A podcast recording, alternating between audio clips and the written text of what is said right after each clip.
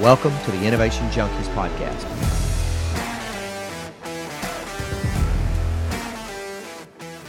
Hey guys, welcome to another episode of the Innovation Junkies podcast. I'm Jeff Standridge.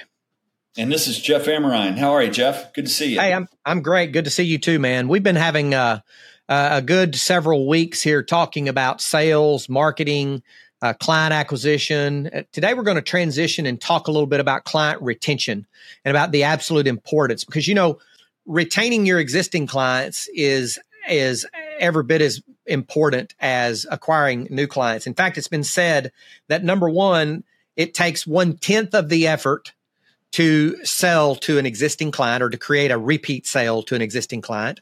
We touched on referrals the other day, which I think is important. And when you can get, when you can retain a client uh, and and build such a strong relationship to, to to where they will refer you to other clients, it takes one fifteenth of the effort to sell to a client that has been referred to you by by an existing client. So retention and meeting the needs of your existing clients is vitally vitally important. And businesses of all sizes that do a good job retaining clients are those that are in the long term the most successful and have the highest enterprise value. There's no doubt about that. That's right. I mean, it, it does no good to to go and acquire, you know, um, you know, a 25% client growth every single year of of new clients if you're losing 10% out the back door.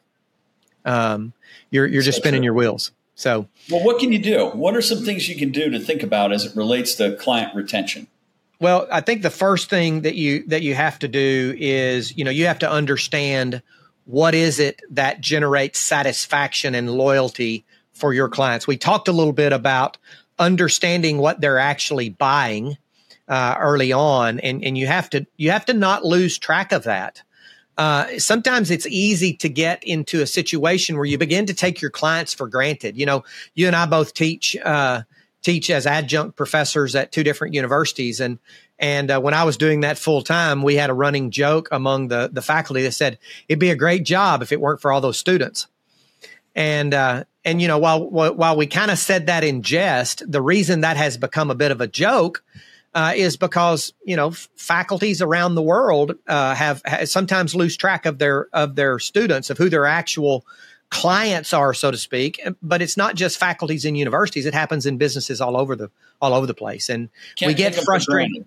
Yeah, we take them for granted. We get frustrated. Maybe we have a day where two or three clients uh, maybe really try us. They they're they're unrelenting. They're being unreasonable. They may treat us badly and treat our folks badly, and we begin to project that onto all of our other clients, and we just we lose track that our clients are the reason that we're in business. Absolutely, and it, and if you can figure out how to keep them happy, keep them satisfied, keep them on board, keep them working with you, it can lead to definitely lead to long term success. I mean, I'll give you one example of what that can mean.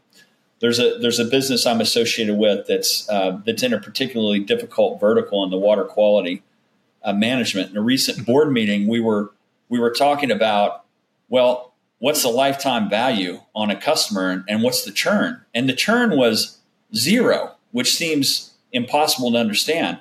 But once they get in there, it's a compliance oriented business and they deliver that value, it becomes something that those customers can't do without. They have to yeah. have it, and they're viewed as a as as a as a mentor, as an educator, as a trusted advisor. They're up on that spectrum that we've talked about before, and they just don't lose accounts by virtue of yeah. that.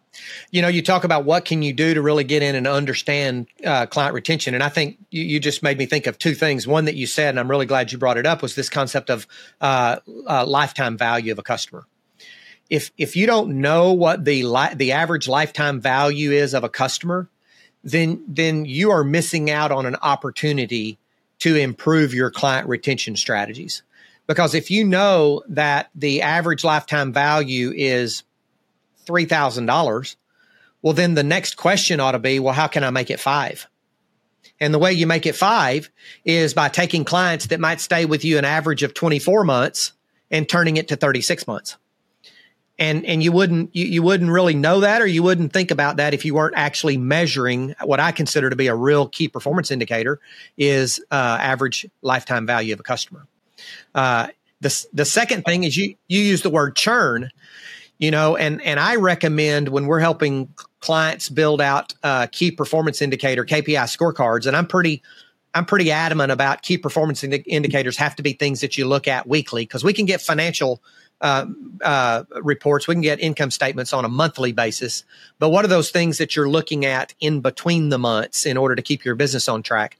And I like to suggest that they put down a client, uh, uh a lost client KPI, and then of course they set the target at zero, and they say, well, I mean, we know we're not going to hit zero. No, you're not. But but if you've got a KPI and you're going to be looking at it every single week and find out where you lost a client, then you're going to be getting under and asking the question, why did we lose that client?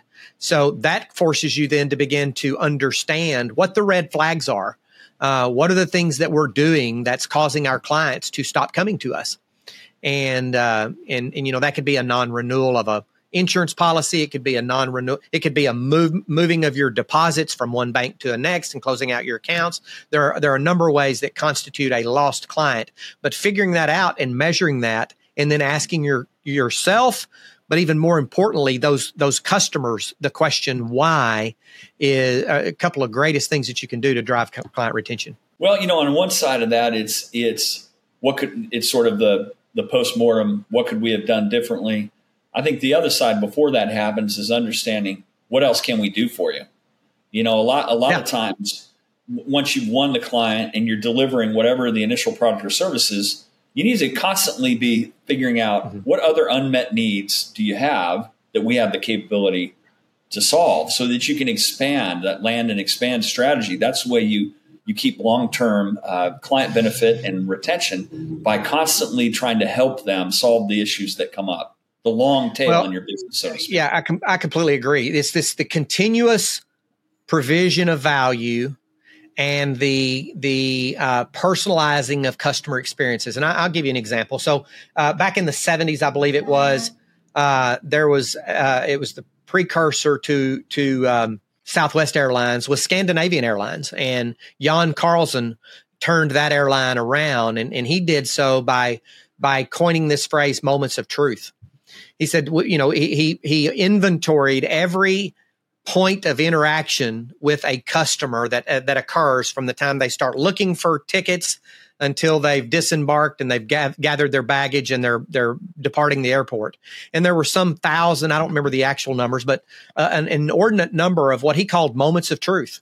The moments where we can actually demonstrate to the client that we have their best interest at heart, and and he built a cultural uh, um, uh, initiative throughout their their their organization called Moments of Truth, and then wrote a book on the topic. Well, a few years ago, uh, I was traveling extensively internationally and and both uh, uh, across the continent, and I had traveled to Philadelphia to meet with a client, and I was pretty loyal to American Airlines, but they had they had bothered me on a few uh, situations with some of my international travel, and and I had gotten to be not so loyal. I hadn't, I hadn't, still hadn't booked a bunch of flights on United or Delta or whatever, but I would, I would oftentimes take a flight that might not be advantageous to me timing wise, just to kind of stay with American Airlines, continue to build those miles and what have you. But I, I really started to question, question that. And I was coming back from Philadelphia and, um, we, we were going to have to fly, as you know, Little Rock's not a hub. So we had to fly from Philadelphia to Dallas then to come back east to, to Arkansas. And um, all of a sudden, the the captain comes on and he says, "Well, we're going to have to uh, make a landing in Little Rock and get some fuel.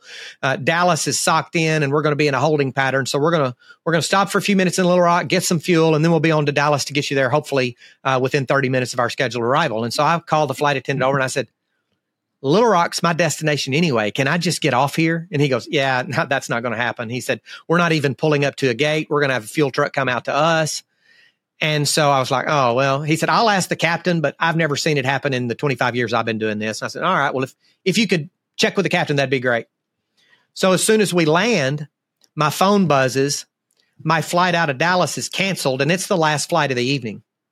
So I call the flight attendant over and uh, and I said, uh, "Hey, I just got a notification that the last flight out of Dallas for for Little Rock, which I'm on, is canceled." And he said, "Well, I'm still waiting to hear back from the captain." I said, "Well, tell him this." I said, "Tell him that you're going to have to fly me to Dallas, put me up in a hotel because you've canceled my flight. When look out that window right there, you see that white GMC pickup right there? That's mine sitting right there in the parking lot. and he was like, Oh my God, I've never seen that before. So a few minutes later, somebody pecks me on the shoulder. He's got an orange vest on. He said, Grab your bag and follow me. And I turn around and they've rolled out the back. They didn't open the front door of the plane. They rolled out the steps of the back of the plane took me out the back of the plane, put my bags in a pickup truck, just a guy's pickup, drove me over to a side door. He punched in a code. We opened the door and I was right in the baggage claim area. So I got home and my wife said, What are you doing home so early? And I said, Well, first of all, my flight was delayed. It was rerouted. We had to land for fuel at another airport. My other flight was canceled and I got home four hours early. and that experience I've probably told that story a hundred times since then. And that experience was an opportunity for them to just recapture my loyalty. And they didn't, they didn't know I was sitting on the fence loyalty wise. They just did what was logical and right by me in that instance. Yeah, it's a great story. Too bad that doesn't happen very often with the yeah, airlines. Tell me about it. Tell me about it. That's a fantastic story. And it illustrates going going the extra mile to retain a customer and doing the right thing. I mean, it's That's just right. doing the right thing by by people, which is it is. You know, it's pretty simple when you get down to it, for sure. You know, I've never believed in the adage that the customer's always right because we live in a world today where customers can abuse uh, organizations, and they're you know, and they if they get checked out wrong at a at a cash register, then they say, well, that's on them. You know, they gave me, you know, they, they didn't you know that, that many of them won't go back and correct it. They're they're always looking for an opportunity. We're on the take. We're a society that's on the take. I guess is the best way I can put it. Yeah. And so I've never really believed in the client's always right. But when when the client isn't wrong and the organization needs to do what's right, that is what makes the difference in client retention and and actually losing losing clients out the back door. And it's amazing when you see high high performing organizations that do that well. It's they, they, they, not only do they have low customer churn, they tend to have low a churn on their team as well because yeah. everybody gets used to going the extra mile and doing the extra things. And it's, it's got a gravitational pull to it. You keep customers, but you also keep the best people because you're doing the right thing. And a lot of that gets back to starting with a great culture and all the other things we've talked about in previous episodes. You're doing well.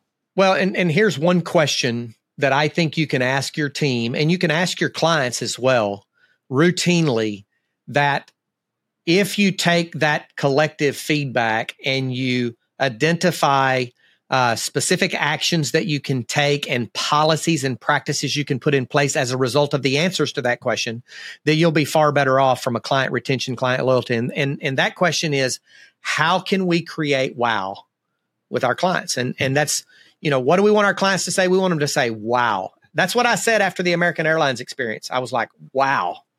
And so if you if you constantly ask that self the question, ask yourself the question, ask your clients, your employees that question, and then you take action based upon the collated results. You can do the same thing with your with your employee population. How can we create wow with our employee population to drive employee retention as well? Uh, people like to be wowed. People like to think that they're special. People like to be treated special. And so if we can do that, uh, it, it, it just ratchets up uh, the the uh, amount of retention that we can build and loyalty we can build within the organization. And and believe it or not, I actually think having that approach is the path of least resistance and less friction because you avoid all those other problems that come from not doing a good job in retaining yeah. customers. Yep. It ends up being easier and quicker and more efficient because you've done the right thing to That's keep right. a customer with you. That's right. Well, uh, we're going to land the plane on this one. We've got one more episode in this series on sales and marketing. And uh, what we're going to do in the next episode is we're going to. There, I was looking back through some of our notes, and and there there are about four or five key skills, key selling skills that I want to really we, we may have just touched on them through through one of the last four or five episodes, but I want to make sure that we uh, uh, that we cap this off with a punchy episode focused on the the critical skills you have to master if you're going to be a high performance salesperson. That work? No, no, sounds great. Look forward to it. This has been another episode of the Innovation Junkies podcast. Thank you for joining. See you next time.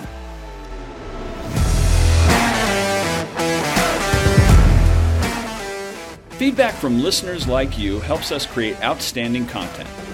So if you like this episode, be sure to rate us or leave a review. Also, don't forget to subscribe to get the latest growth and innovation strategies. Thanks for tuning in to the Innovation Junkies podcast.